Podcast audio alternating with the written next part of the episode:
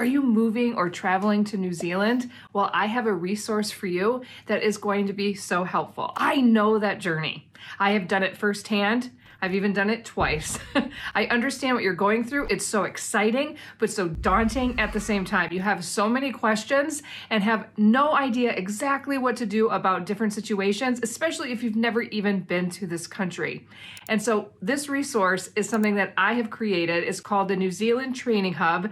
And what it includes is video training on how to set up life here, understanding the culture, understanding how things work here and so it gives you like that head start. So if you're a planner or someone that like kind of, there's enough new things that it would be nice to just understand how to do things in a new country. So if you are that person, this training hub is for you. Not only does it do all of those videos, but it has a community built in. So when you join the training hub, you get access to the community of people on the same journey as you.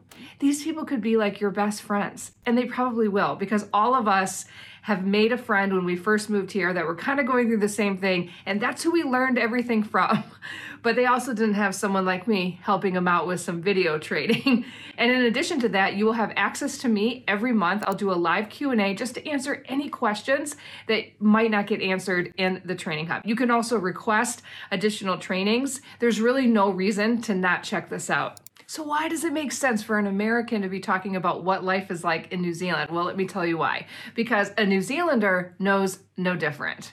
And so it needs to be someone who has come into the culture and saying, oh, this is different. Now, I don't know everything, I only know my own experience, but I am a really good resource to say, hey, this is how they do this here. This is probably not how they do this in your country, or maybe it's different. And so you really need that outside person that knows the differences. So if you're moving or traveling to New Zealand, this training hub is for you.